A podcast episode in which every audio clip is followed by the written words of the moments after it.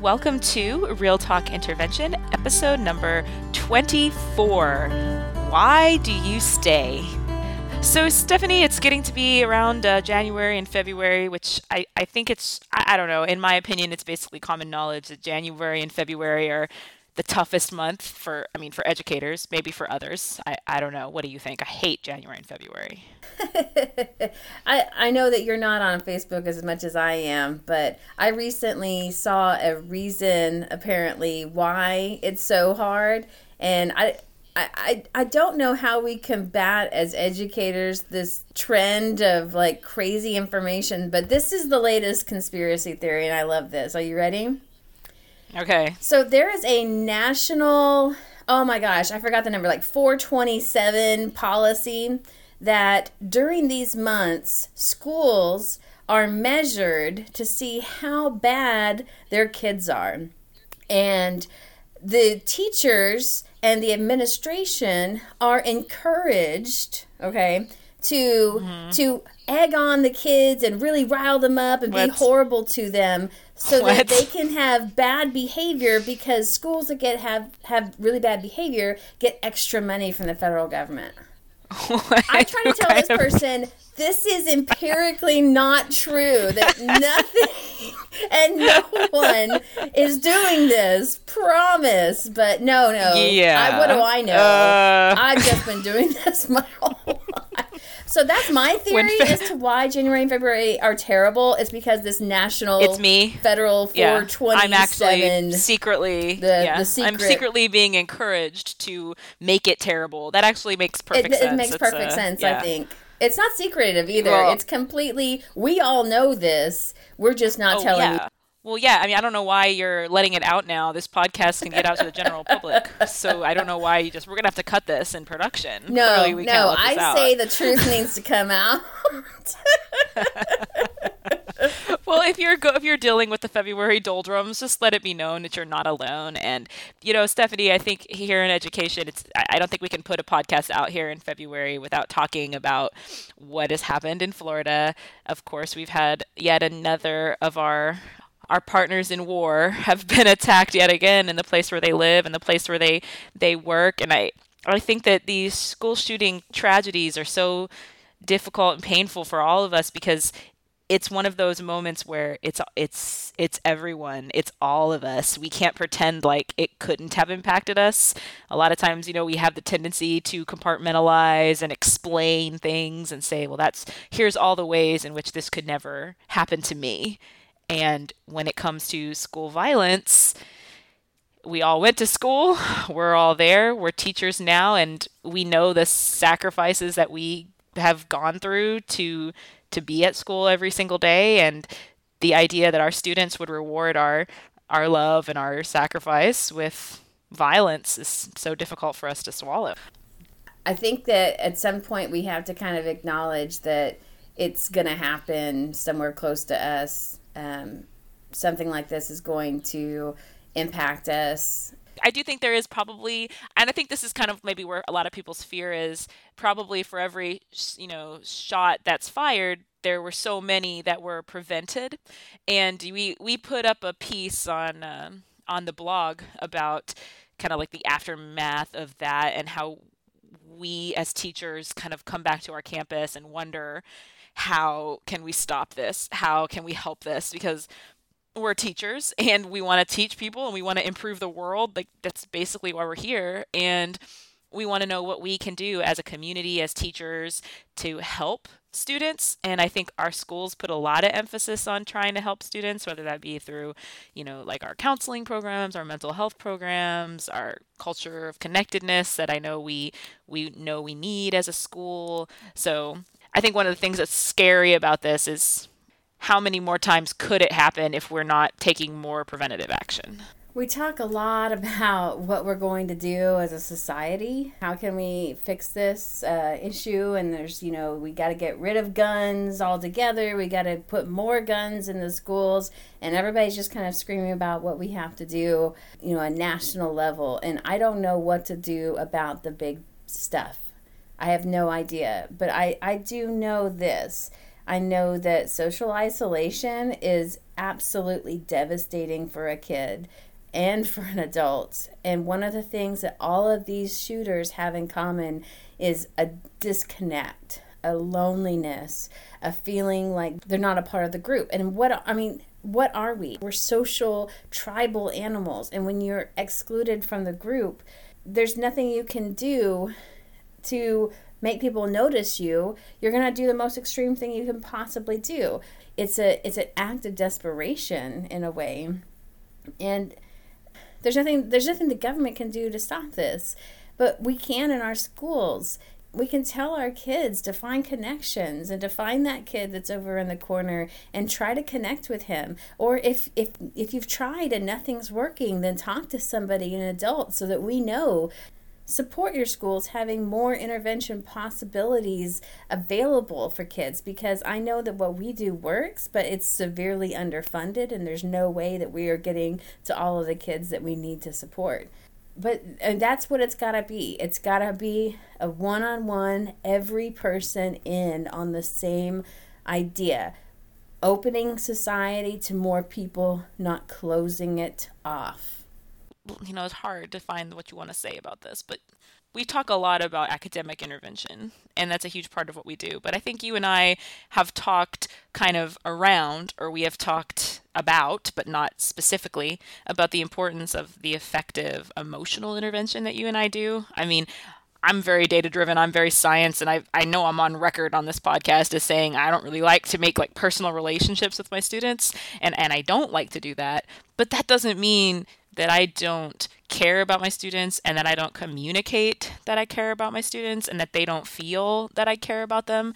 I am their biggest cheerleaders and their biggest champions. And that is such a huge part of what intervention is. And, and that's a huge part of what academic intervention is. It's not just a matter of like intervening with them emotionally so that they don't shoot us all up. It's it's actually how you get them to be better at their academics and how you bring their grades up and how you improve their test scores is through being that emotional support system for them, even if it's just they know you care. But I, I don't want to belabor the point. I don't. I know we're not we're not here to talk a lot about the about the school shooting in general because I I don't know I don't know what I don't know to how to say. fix that. I don't know what to. Yeah. I mean, other than it, it, it kind of I had a plan of what I wanted us to record an episode about when we finally got back to recording and Stephanie, what I wanted us to talk about for this episode was it's Teacher of the Year time, and I've been reading all of the essays of all the Teachers of the Year nominees from our campus. And I've written essays too, and I've talked to people, and I think the question that comes up all the time for teachers is like, why did you start teaching? And I don't know about you, Stephanie, but when I get that question, I feel that like beauty pageant moment, you know, it's like, why did you start teaching? All the lights are dimmed and like the spotlights are coming on me. And it's like, world peace. everybody's getting their little handkerchief ready to like cry at my emotional response. And I don't know about you, but I do not have a wonderful, beautiful story or reason as to why I became a teacher. I don't have that lovely tale. I mean, for me, why did I become a teacher? I was out of college. I didn't really know what to do. And I thought, hey, I can do this for a while while I figure out my life and I'll get summers off. And that will be amazing. And that is why I became a teacher, and nobody wants to hear that. How about you? Do you have an inspirational story for me? Well, I was a social worker, and then I moved to Texas out of Michigan, and I realized I probably needed to make more money, but had no idea what to do. So after trying to find something for a while, I finally just said, "Hey, I'll just get certified through this alt cert place, and uh, I'll just do this for a little while until I can figure it out." so, you and I, let's recap. This is my safety school. You and I got into teaching for the money and to work less. great what strategy. We, we are awesome. But you know, that's an interesting. okay, so that's interesting that people on the outside, that's what they see, right? I mean, that's what we saw. Yeah. For sure. We saw, hey, this will be something that we could do, kind of getting ready for the real work, you know, and the real world, the real world, all this quote, extra Yeah, money. absolutely. yeah, absolutely. I totally saw it that way. Now, but that being said, now both of us know that the reasons that we got into teaching, you know, definitely not the reasons that we stay teaching. And and it was the last time that I was asked that question and I had to type it out, you know, like why did you become a teacher? And, and I really said, you know, it's not interesting to ask me that. And I don't think it's interesting to ask any teacher that because I think we all have reasons that we got into this, whether they be really idealistic or really confused, but they are not the reasons that we stay Nope. in this profession. Well, I'm definitely not staying for the money. It's not that for me either. Nor is it the time off. All the But- time off we get. You know, I I want to I want to know, Stephanie, what is the reason that you stay a teacher? And the question is is even more now than ever as we sit here in the wake of watching our colleagues and our students get gunned down, in the wake of realizing that part of being who we are and doing what we do is putting ourselves around mentally ill, mentally unstable people that we're here to fix and here with people that we're here to save.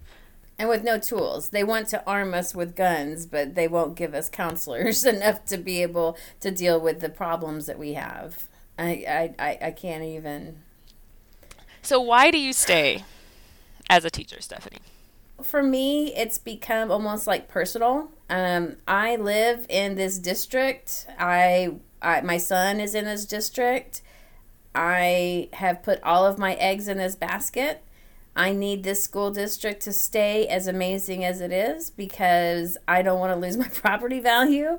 I want the people that are around me to be happy and well cared for and I want the people that I go into stores and see and the people who are driving on the road with me, I want them to be educated and and calm and mentally stable and all of these reasons I and for me it's about building a better community for me to live in. Now maybe that's selfish but i i mean i don't have any i don't have any expectations that i'm going to affect change on a big scale. I just want to fix this small little corner this little teeny tiny pinprick on the map that i live in so that it's not terrible.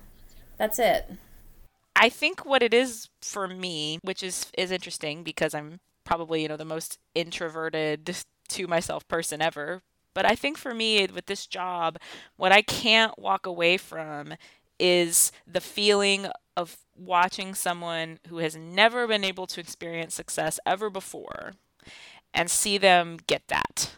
That is an emotional high for me and a hmm.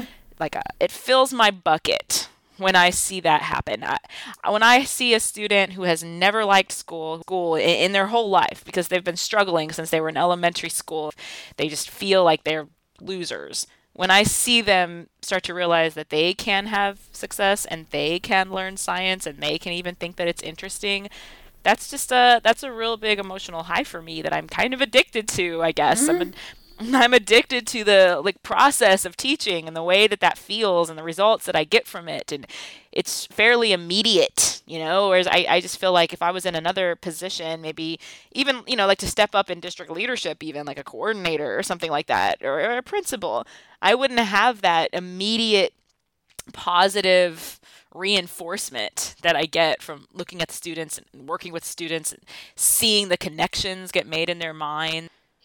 I know what you're talking about. I had a weird experience. Um, I don't know about a week and a half ago, where I was working with a kid. He had come in after school. He used to be my student, but he's not anymore. But he needed help on an essay, and so he came down to get some help. And he saw something on my desk, and it was something that he had seen in one of his teacher's lessons. Well, he doesn't know that I'm on the curriculum team and that I wrote a lot of the curriculum that he's using in his class. And so he starts talking to me about the speech and how amazing it is and how it really speaks to what we're going through today and he just felt like he wanted to like rise up and I've never had a situation where somebody was telling me about a lesson that I wrote that I didn't also give them. Mm, yeah. And it was it was cool, but I felt kind of like I don't know, like left out. Yes. I yes. felt left out. Like, oh, I wanted to be there. I mean, I'm so glad that he was so connected to that idea, but I, I missed that. I missed. I missed that uh, for him, and that was kind of sad for me. Well, that connection that he has with his teacher because of going through that lesson is the connection he could have had with you, but now it doesn't. Is that a little bit jealous? Am I a little bit jealous? Uh, yeah, I think I think there's just something very this, this, those the students when people talk about like the students give a lot back. I mean, they just do in, in that sense of like the relationships and those connections that you make with them are, are valuable. So let me ask you this then. Like I feel like we are uniquely situated to have those kind of moments whereas I feel like my mm. I feel like my colleagues don't necessarily mm. get to have that because they've just got so many kids. How can they? And yeah. you know, we always talk about those kids at the back of the room, but there's no way that a teacher can deal with 150 to 180 to and some of my colleagues are working with 200 something yeah. students. What, how are you supposed yeah. to build that relationship with that many? Of course, you're only working with the ones that feed back with you, you know? Yeah, I agree with you. And I think that's one of the major things that drives teachers out of the profession out. is yeah. the fact that that is what feeds you. And it's so hard to get that when you just have so many students and you're so overwhelmed. And the kids are overwhelmed. I, I had a teacher the other day in the workroom tell me, you know, and I, I feel like I, I do understand what he's saying and where he's coming from, but it's just sad because it's not it's not to my philosophy, but I get it. He said, um, you know, you're going to go through your career and you're going to see hundreds of students, just hundreds and hundreds Thousands. and hundreds of them. And most of them are just not worth it. And you just don't worry about them. And you just, whatever, just let them go. They're in and out of your life and they don't matter. But there will be that one or that two that are you're, you're going to make an impact on and that you're going to impact them and they're going to impact you. And i think that is a little more what it's like for the for the classroom teacher who has 150 200 kids. I mean it kind of isn't possible for them to have personal relationships personal connections to the level that we get because of the one-on-one small group that we do.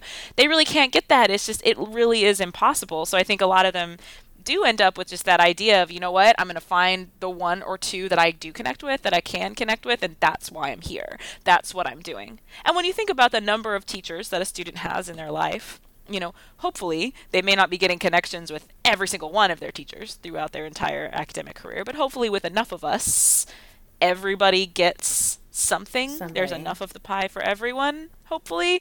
And I think what I think what happens when there isn't is situations like Florida you've got kids. I mean, not only are they emotionally disconnected today, and we, and we know this, we, we, we see it, it's when they fall back and they are also academically disconnected. Mm-hmm.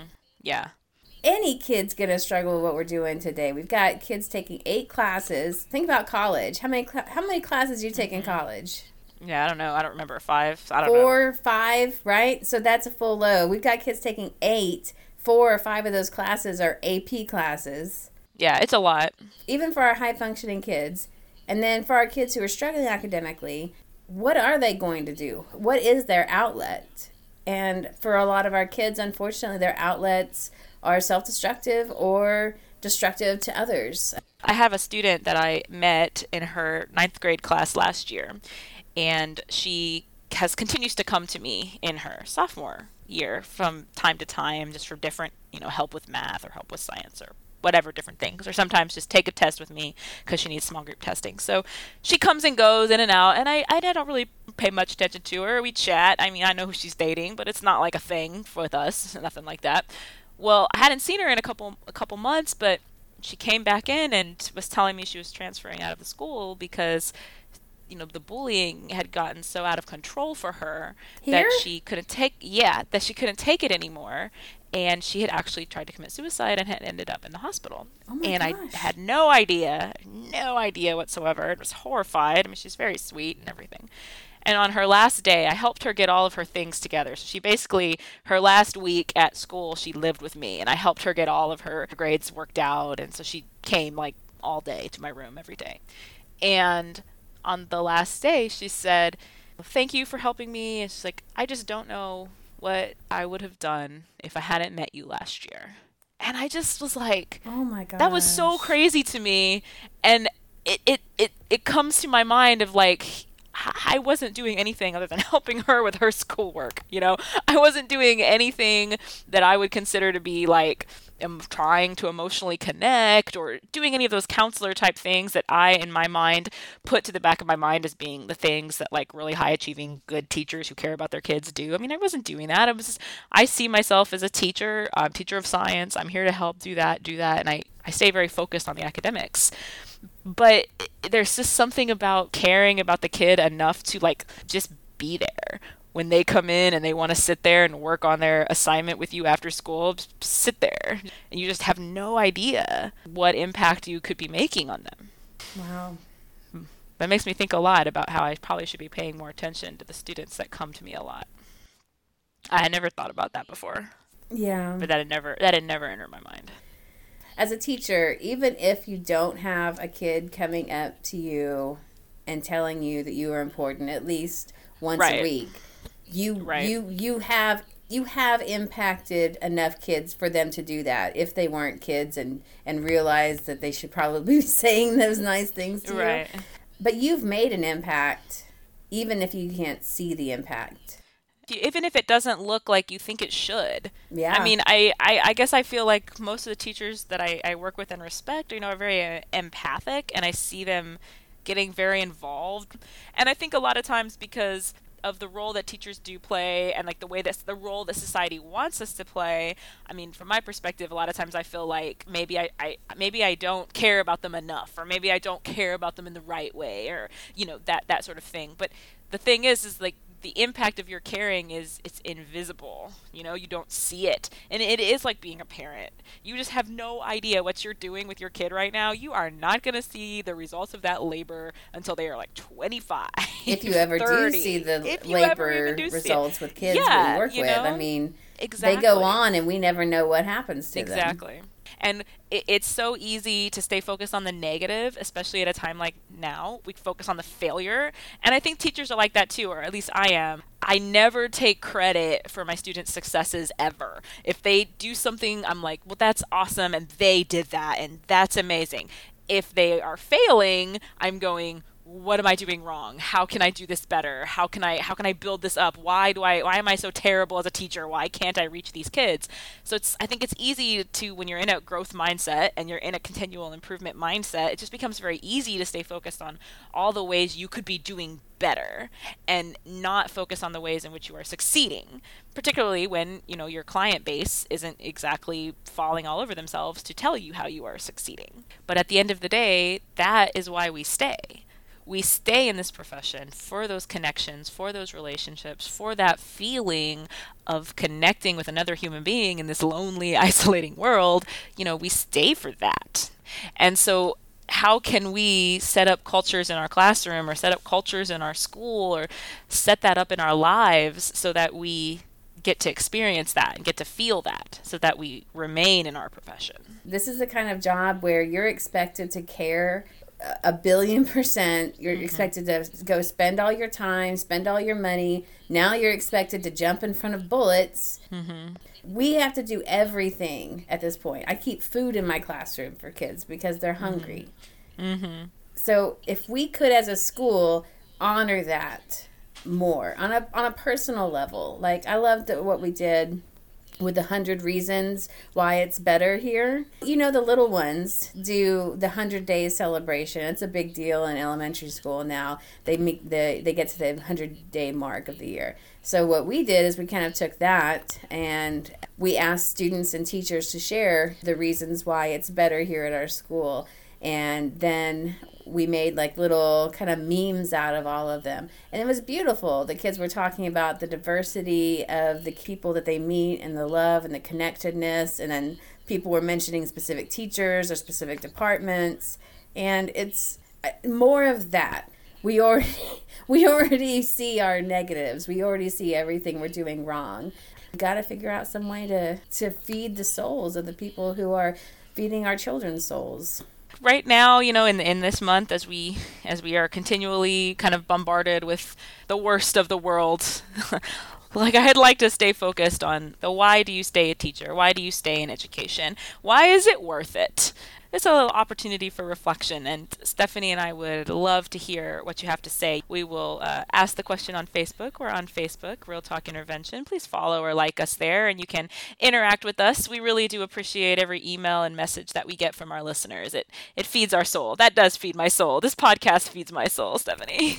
It really does. Like I, does. I feel like so many times we don't, as teachers, have a voice in the world, and if we do have a voice we don't necessarily do a lot to kind of support the people who are trying to have those voices, you know. Mm-hmm. Um, so any anything you can do to uh, get yourself heard and then mm-hmm. help others be heard, I mm-hmm. think that's what's going to help save a lot of kids and a lot of teachers in these in these really really dark, horribly horribly depressing times. Yeah, I agree. And one of the great things about our culture now is it's so easy to get your voice out there if you just want it to be. The the bar for entry is very low. Speaking of a low entry bar, we're on Twitter. Intervene number 4 real. Get your voice out there on Twitter.